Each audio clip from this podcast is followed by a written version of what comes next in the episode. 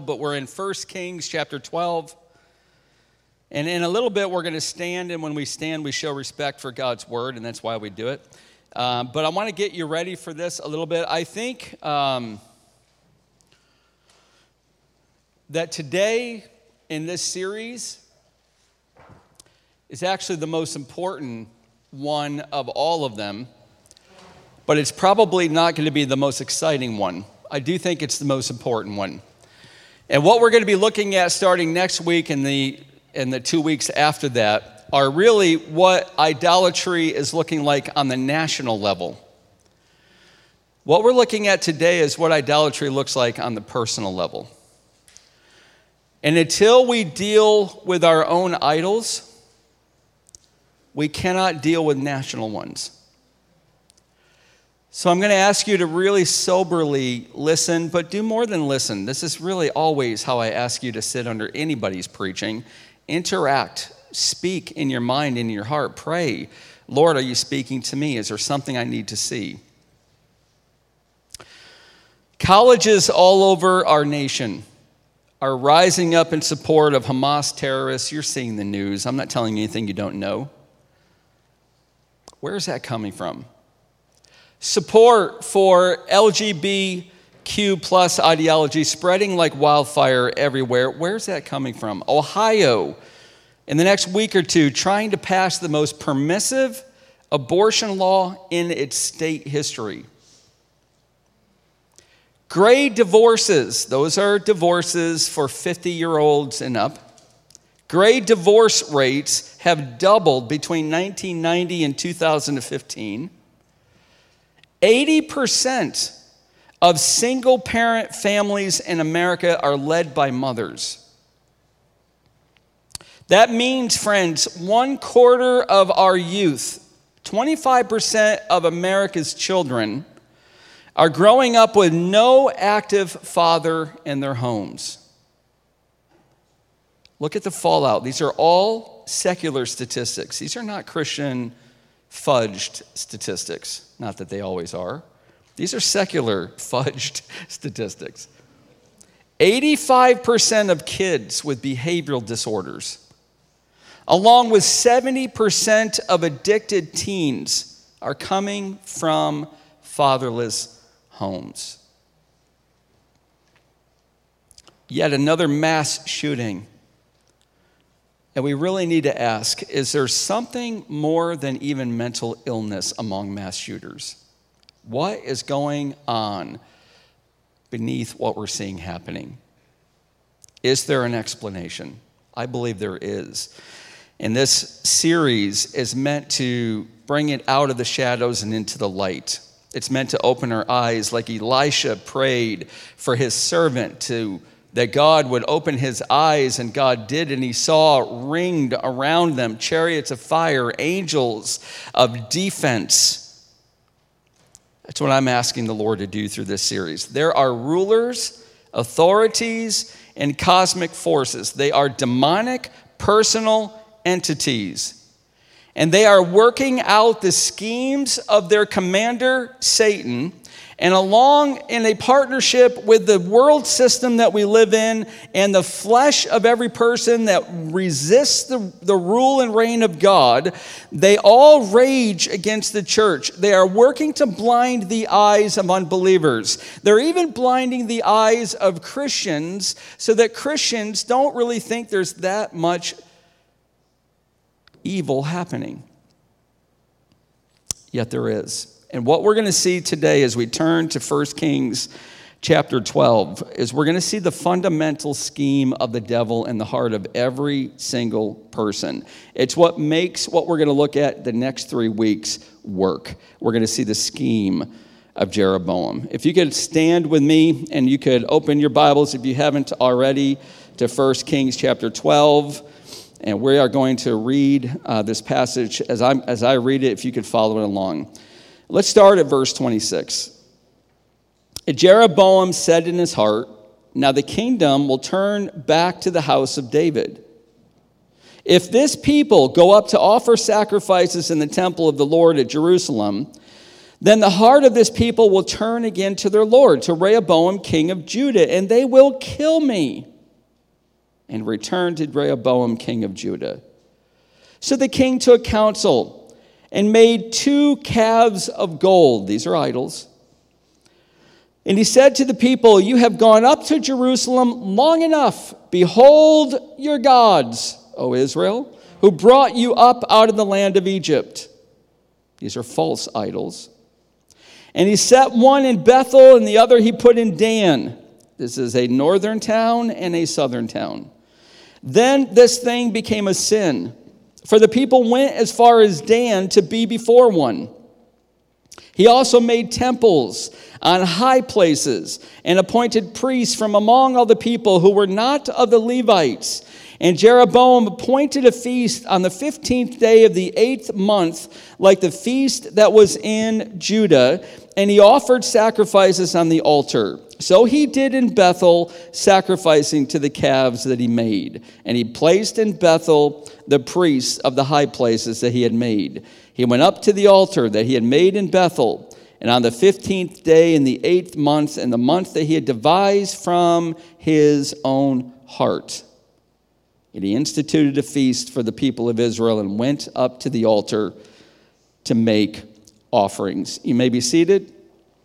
That is the reading of God's word. Here's now what I would ask you to do, and that is to begin praying and listening and interacting with what I'm about to tell you as we unpack this. I'm going to show you three things that make up the scheme of Jeroboam. Next week, the scheme of Baal, the scheme of Ashereth, and the scheme of Moloch. That's what's coming in the next three weeks. Today is the one that's below all of them the scheme of Jeroboam. Here's number one we're going to look at the sin of Jeroboam. The sin of Jeroboam. Now, some of you I, I know already know this. I grew up outside of Syracuse in a little farm town called DeRuyter, and we received lake effect snow. We actually got more snow in the Syracuse area than Buffalo, New York does on average each year. So it was a snowy, snowy area of New York, and I loved it. But our driveway was a couple hundred feet long, and every single inch of it was uphill. And so to get up that driveway in the winter, you had to really get a running start. And that's what I'm going to do. I'm going to back us up for a minute, and then we're going to get a running start to look at the sin of Jeroboam. It all started with Solomon. Solomon, as you know, the king of Israel, had 700 wives, 300 concubines. And those wives, well, here's how it worked If you want to stop fighting with Egypt, then marry Pharaoh's daughter. And all of a sudden, there's going to be an alliance and there's going to be peace. And that's a majority of the reasons why he married so many wives. It was foolish. In other words, he did not trust in God's power to bring peace and to keep peace in Israel and to protect Israel. He formed his own alliances. And this, my friends, is the making of idolatry. Let me put it as simply as I can. Every idol in our hearts springs out of one of two, and possibly both, fears. God is not good or God is not great. Either God is not good to us or God is not powerful enough to give us what we think we need.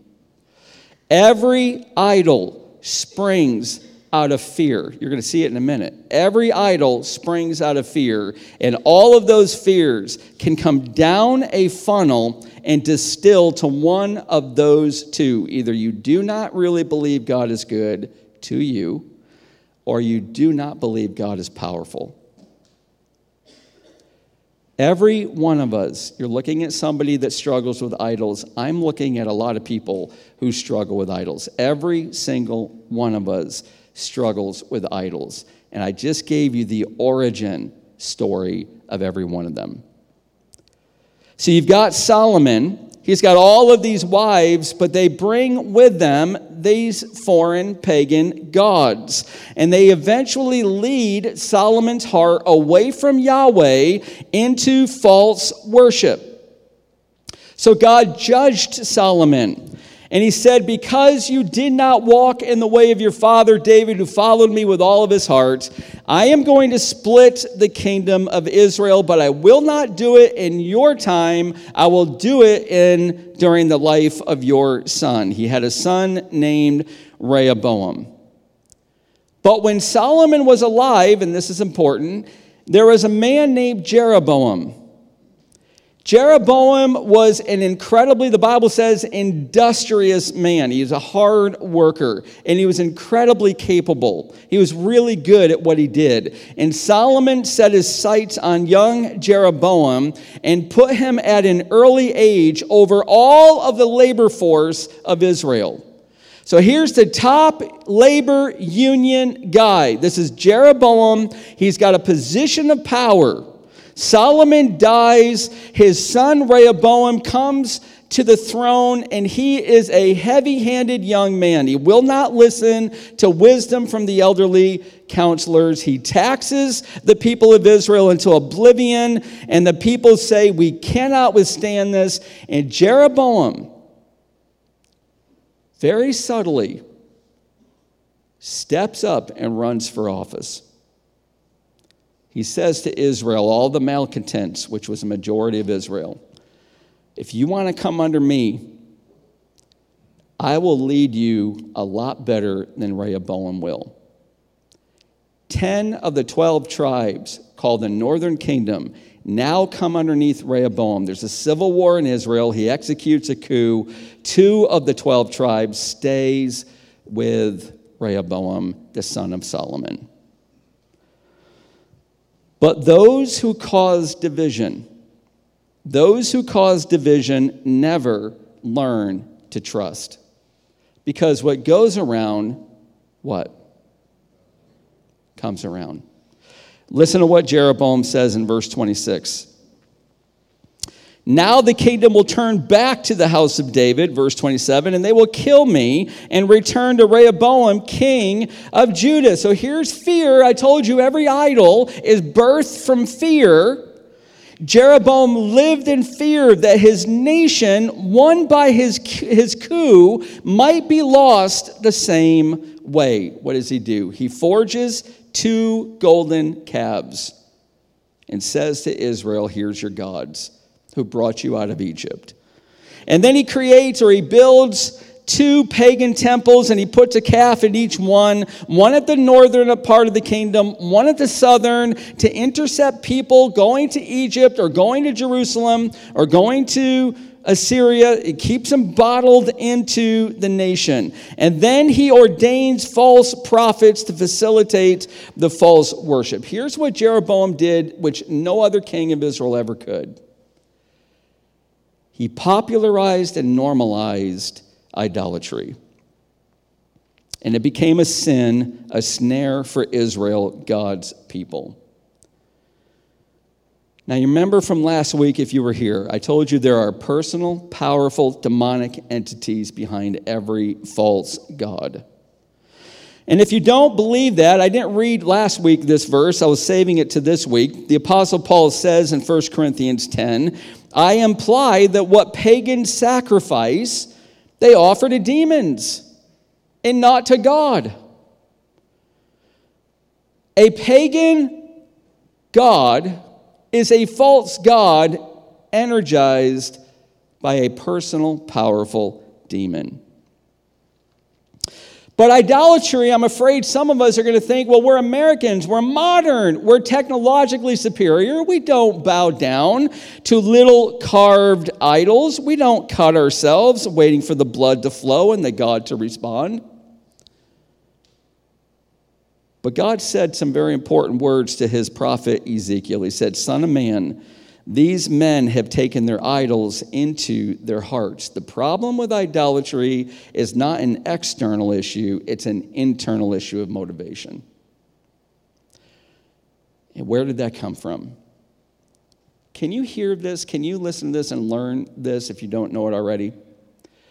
God has created every coffee thermos to spill over in a pew at some point every weekend.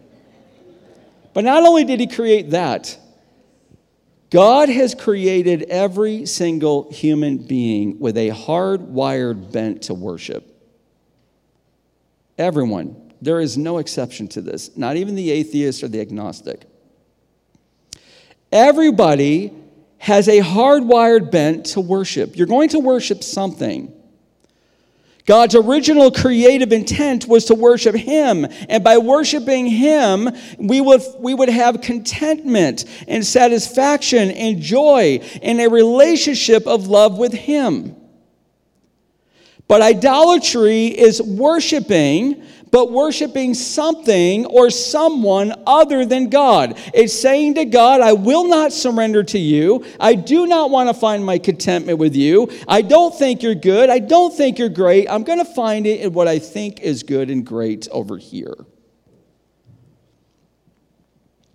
The greatest angel in heaven, his name was Lucifer to begin with. You know him more popularly as Satan, called the morning star.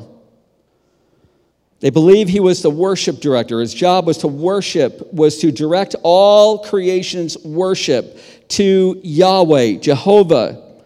But he stepped into the stream. He got a sip of it. And he said, I want this. And he became filled with pride and diverted the worship to himself, or at least tried to. He led a coup in heaven. One third of the angels followed him and rebelled against God. God rose up, cast them out of heaven, shipwrecked them to earth. And we find him appearing in the Garden of Eden in Genesis chapter 3. And he comes to Adam and the woman, her name is not yet Eve until the next chapter, which means mother of all living. Now she is taken from man. That is what woman means. So he comes to the woman. He never speaks once to the man. Comes to the woman. And he puts a crack in her faith.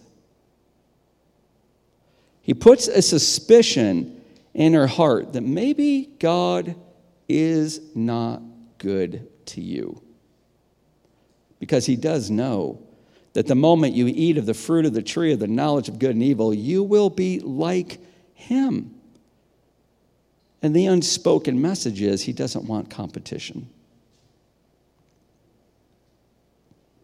She ate and gave some to her husband who was with her the entire time and did nothing. This is false worship. They took from the tree to eat. They put their reliance, their hope, their dreams, their anticipation, their needs in the fruit to bring them what they were craving, not trusting that God would give them the contentment and satisfaction and worth and value that they thought they deserved. See, that's what idolatry is. It's a heart full of desire to be like God, to sit on the throne. It's the motivation of our hearts. Idolatry, let me put a definition on it. Idolatry is an internal motivation to trust something or someone other than God to fulfill the insatiable desires of our hearts. That's what it is by definition, but let me show you what it is in action. I'll give you four examples of what idolatry looks like. If someone more learned than me was up here, they could go on for months and months and months. It's endless. This is why John Calvin said, Our minds are forges for idols. We churn them out one after another. Let me give you one scenario. It's a Saturday. And you had a really hard week. And you want nothing more than to escape the pressure you had to deal with all week. A desire begins to build within you, a thought, a yearning for relief and escape. And you're about to gain that relief and that escape from a bottle. You go to the store, you hand over the cash or you swipe your card, making your sacrifice and you can hardly wait to get home to crack open that can of beer or that bottle of scotch. You get home, you lift a drink to your lips, you're pouring out your offering to the God of bliss, the God that will make everything good, the God of your escape. And there are temples to this God everywhere. They've now established and set them up in grocery stores to make their wares even more accessible. Their altars are everywhere, and their priests and their celebrities have advertisements all over YouTube promising happiness and contentment with their smiling faces as they sell their gin and their beer. And all the while, rulers and authorities and cosmic forces are working in the shadows to keep people in the ruin and shambles of addiction. Recently, the Powerball lottery reached $1.73 billion, and I hardly think I had to tell you that. You, you likely already knew.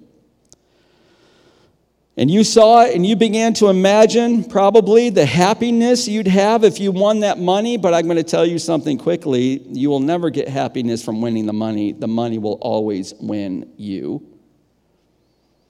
And you go to the many temples and sacrifice your cash for $2 tickets, or if you want the power play tickets, you put $3 down. And you guard that precious ticket like it's a child looking at the numbers repeatedly, and all the while in your mind you're hoping, and in your affections you're dreaming of winning it. And but yet you've got this nagging little voice of Tim Ackley that tells you you shouldn't be having a love of money. So you sanitize it. Look at all the good that I could do.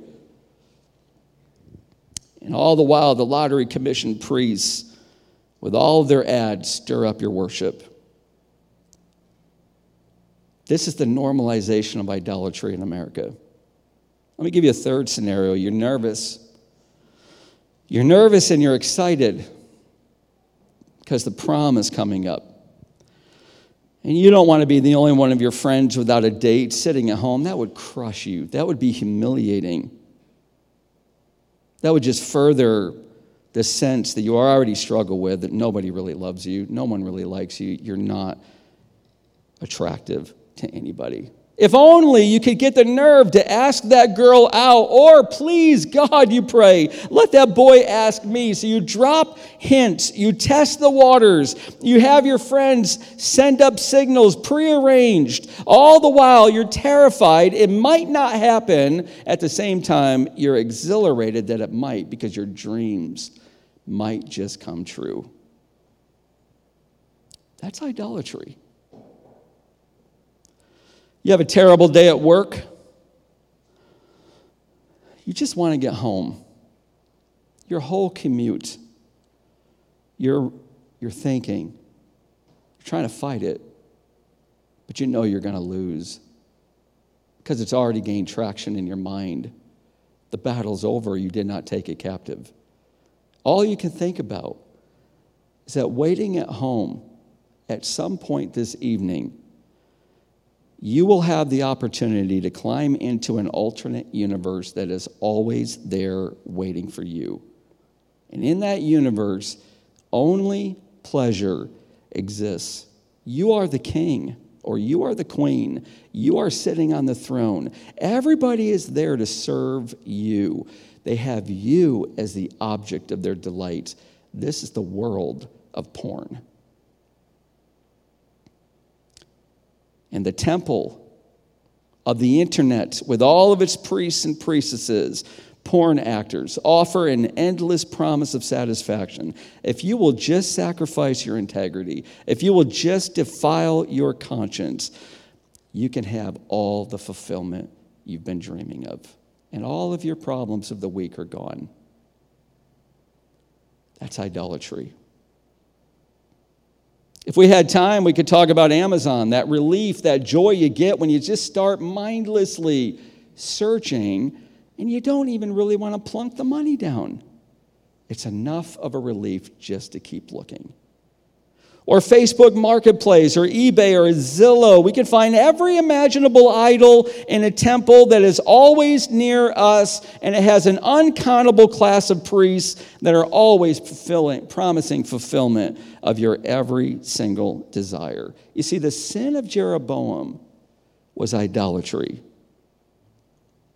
but his sin was about to have far reaching and very intentional consequences. Number two, the way of Jeroboam. We looked at the sin of Jeroboam. Now we're going to see the way of Jeroboam. Let me tell you something. If you studied this week, 1st and 2nd Kings, you will see over and over Jeroboam, quote, made Israel to sin, made them embrace idolatry.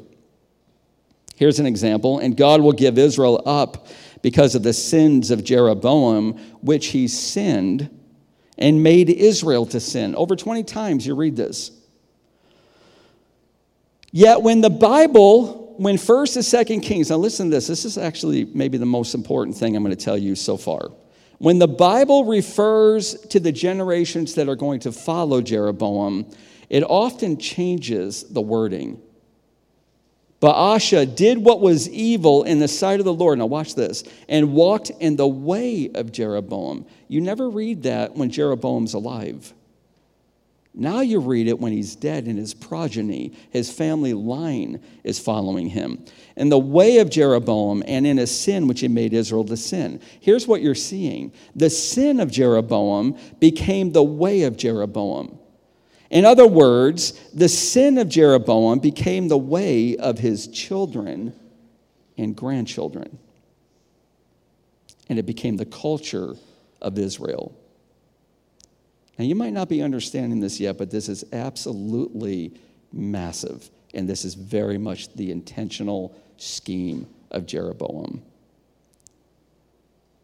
Fathers, of which I am one, our lives, listen, our lives have a direct effect on those who follow us in our family line.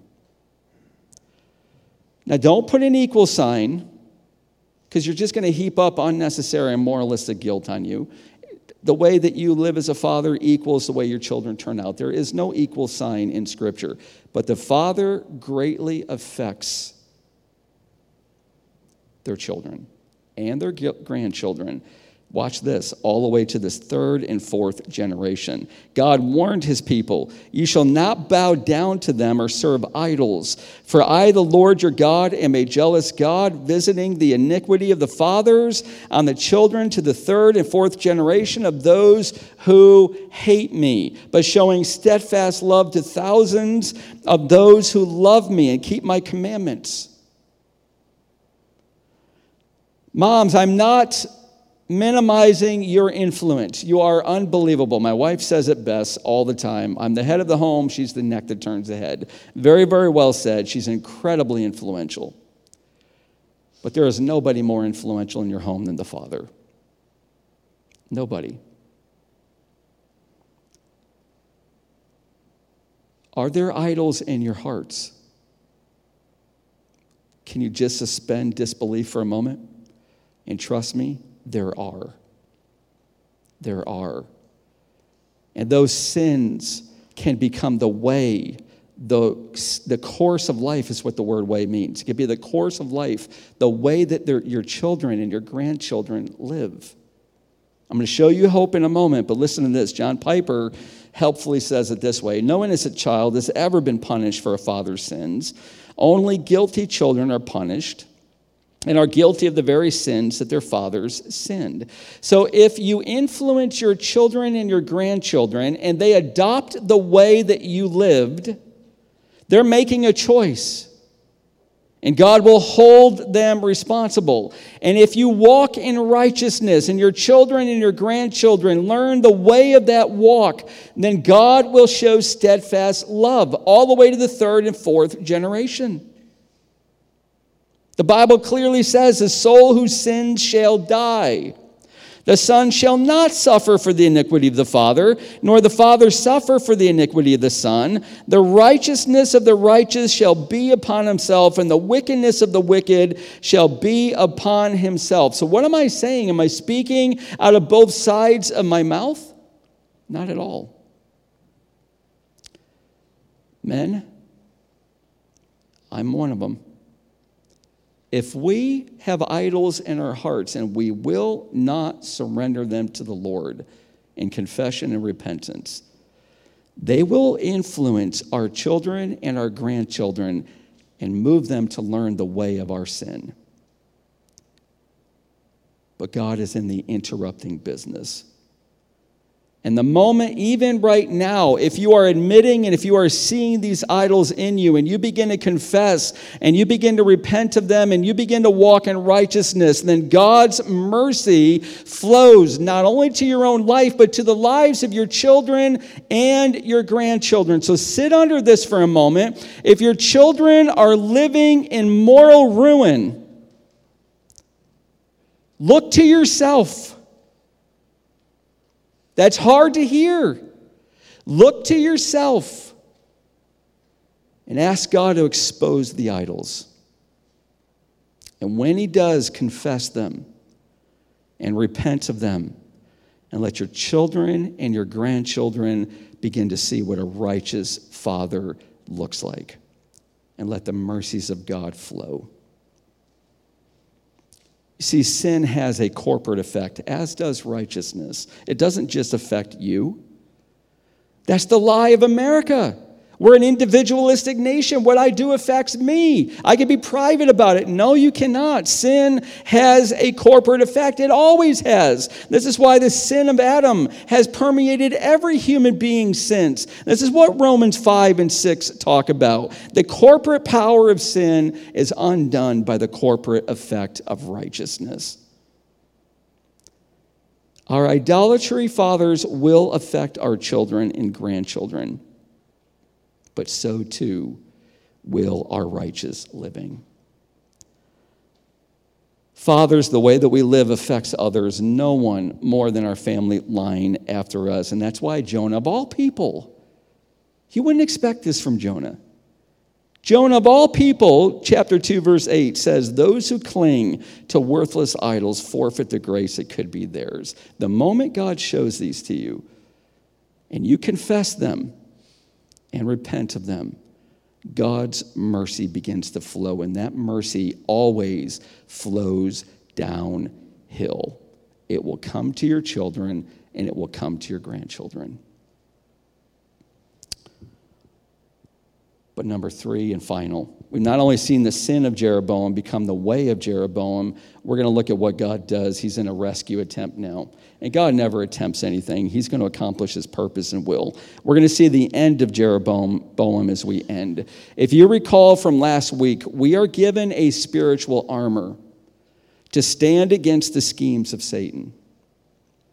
And that armor, this is hard for us we're very pragmatic. I don't even know if you know how pragmatic we are. We're a, we're a very pragmatic country. In other words, you don't buy something if it doesn't do well in reviews, if it doesn't work well.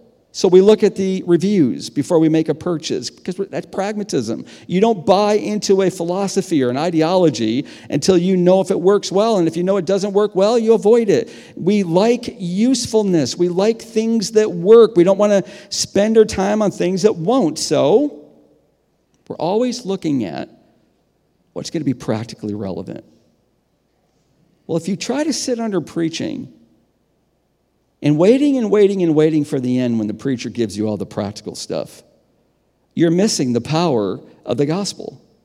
Because the power of the gospel doesn't always end, and here's three things to do. Here's your gospel pill, take it in the morning, you're going to feel better. It doesn't end like that. It's much deeper than that, it's much more beautiful than that. It's beholding the glory of the Lord. And the more you behold the glory of the Lord in a sermon or in the Word of God, it will change you from one degree of glory to another. So it's very difficult for us American pragmatists, do something Christians, to learn that the best way we can fight the depravity of idolatry is on our knees. We want to do something, not pray. And yet, prayer is the most powerful thing you could do. The armor of God is almost entirely defensive. You put on the helmet of salvation so that you can resist the lies and accusations of the enemy. It won't permeate and go down into your heart and lead you to shame and ruin. You've got a belt of truth around you. It holds a whole armor together so that you can see what's not true. You can detect it, you can discern it, so that you don't get on the way of foolishness that leads to death, but you keep your feet on the way of wisdom that leads to life. And you're given a sword And that sword is the sword of the Spirit, it's the Word of God. And the more you hide it into your heart, the more you've got the most powerful return to the lies of the enemy you will ever have. And they come out even in prayer. What you might not yet see is that Jeroboam in this story is a type, a representative of our arch foe, the devil. Let me explain. He led a civil war, Jer- Jeroboam did, just like Satan did in heaven. Jeroboam led Israel away from God, just like Satan did with a third of the angels. Jeroboam created a false religion, complete with false gods and false priests and false prophets and pagan temples, just like the devil does everywhere. And just like the devil, Jeroboam is going to meet his end by the hand of God himself. And if you want to see it, you can turn to Second Corinthians, Second Chronicles rather, chapter 13. And let me set it up as you turn there. Second Chronicles 13. We're going to find that Jeroboam, he's the king of the northern 10 tribes, he's a king of Israel, has mustered a massive army 800,000 chosen soldiers. And he has mobilized them against the king of Judah, he's got to destroy Judah if his idolatry is going to become pervasive. What stands in his way is the temple of God and Yahweh himself. So he is trying to extinguish Yahweh, he's trying to obliterate Jerusalem and the temple of God. And he goes up against the king of Judah with, its, with his 400,000. Remember, I told you that Jeroboam was no slouch of a commander, he was a genius. He executed a classic pincer movement. He divided his troops and sent 400,000 of them secretly south to come up behind the 400,000 men of Judah. So now there's 400,000 north, there's 400,000 south. They've got them in a pincer movement. Victory is certain. The men of Judah discover what has happened, and what do they do? What do you do when you see the idols of your heart? They cried out to Yahweh. And Second Chronicles chapter 13, verse 15 tells us what happened. And when the men of Judah shouted, God defeated Jeroboam and all Israel before Abiah, that's the king of Judah, and Judah. The men of Israel fled before Judah, and God gave them into their hand. Abiah and his people struck them with great force, so there fell slain of Israel 500,000 chosen men. The word slain in the Hebrew language it can either mean killed or wounded. So, killed or wounded, 500,000 Israelites fell.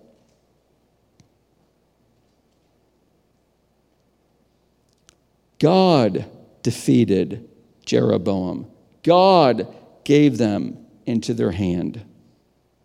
And soon God would fully judge Israel for their normalization of idolatry because it became the way of Jeroboam. And he led Assyria from Iran, the most powerful nation on the planet, to come down 600 miles to defeat them, utterly conquering them. Why? The Bible tells us why in 2 Kings 17 9. Listen, it won't be on the screen, so listen to this. The people of Israel did secretly against the Lord the things that are not right. If you came up to me and said, Pastor Tim, what one verse in all of the Bible best captures the modern church? I probably would read that same verse. The church did secretly against the Lord the things that are not right. See, the problem is idolatry. And that problem, my friends, is in your heart and it is in my heart. And we shove them down deep until they are in the secrets of shadows and we don't tell anybody about them.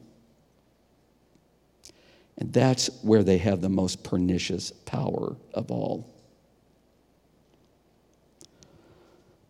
You see, military and political reform cannot rid a nation, a church, or a person of idolatry. It cannot do it. The only thing that can is the gospel of Jesus Christ. The work of Jesus on the cross and the empty tomb is the only power that can jettison idols from the hearts of God's people. And until those idols are gone, the devastating effects of idolatry will impact our own lives and the hearts and the lives of our families to the third and fourth generation. You will pass your sins down into your children until it becomes the way that they live. But righteousness works the same. Here's the solution. You want your practical step? Here it is. If God is showing you, even right now, that you have idols in your hearts, the only way to get them from the shadow into the light is through confession. That's what a confession means. It means to push from the shadows into the light, to get it out in the open. And then you repent. And the moment you repent, the mercies of God that had been restrained in your life, the joy of God that had been held back, the satisfaction of God that had not been yours, all comes flooding into your life. And you begin to live in the victory that Jesus Christ has won for you. And as you live out that victory, it permeates downhill into the lives of your children and your grandchildren and undoes the idolatrous ways until it becomes the way of wisdom that will lead them to life. That's the power of the gospel. Can you stand? I'm not going to ask anybody to get out of your pew, but I am going to ask you to stand for a moment.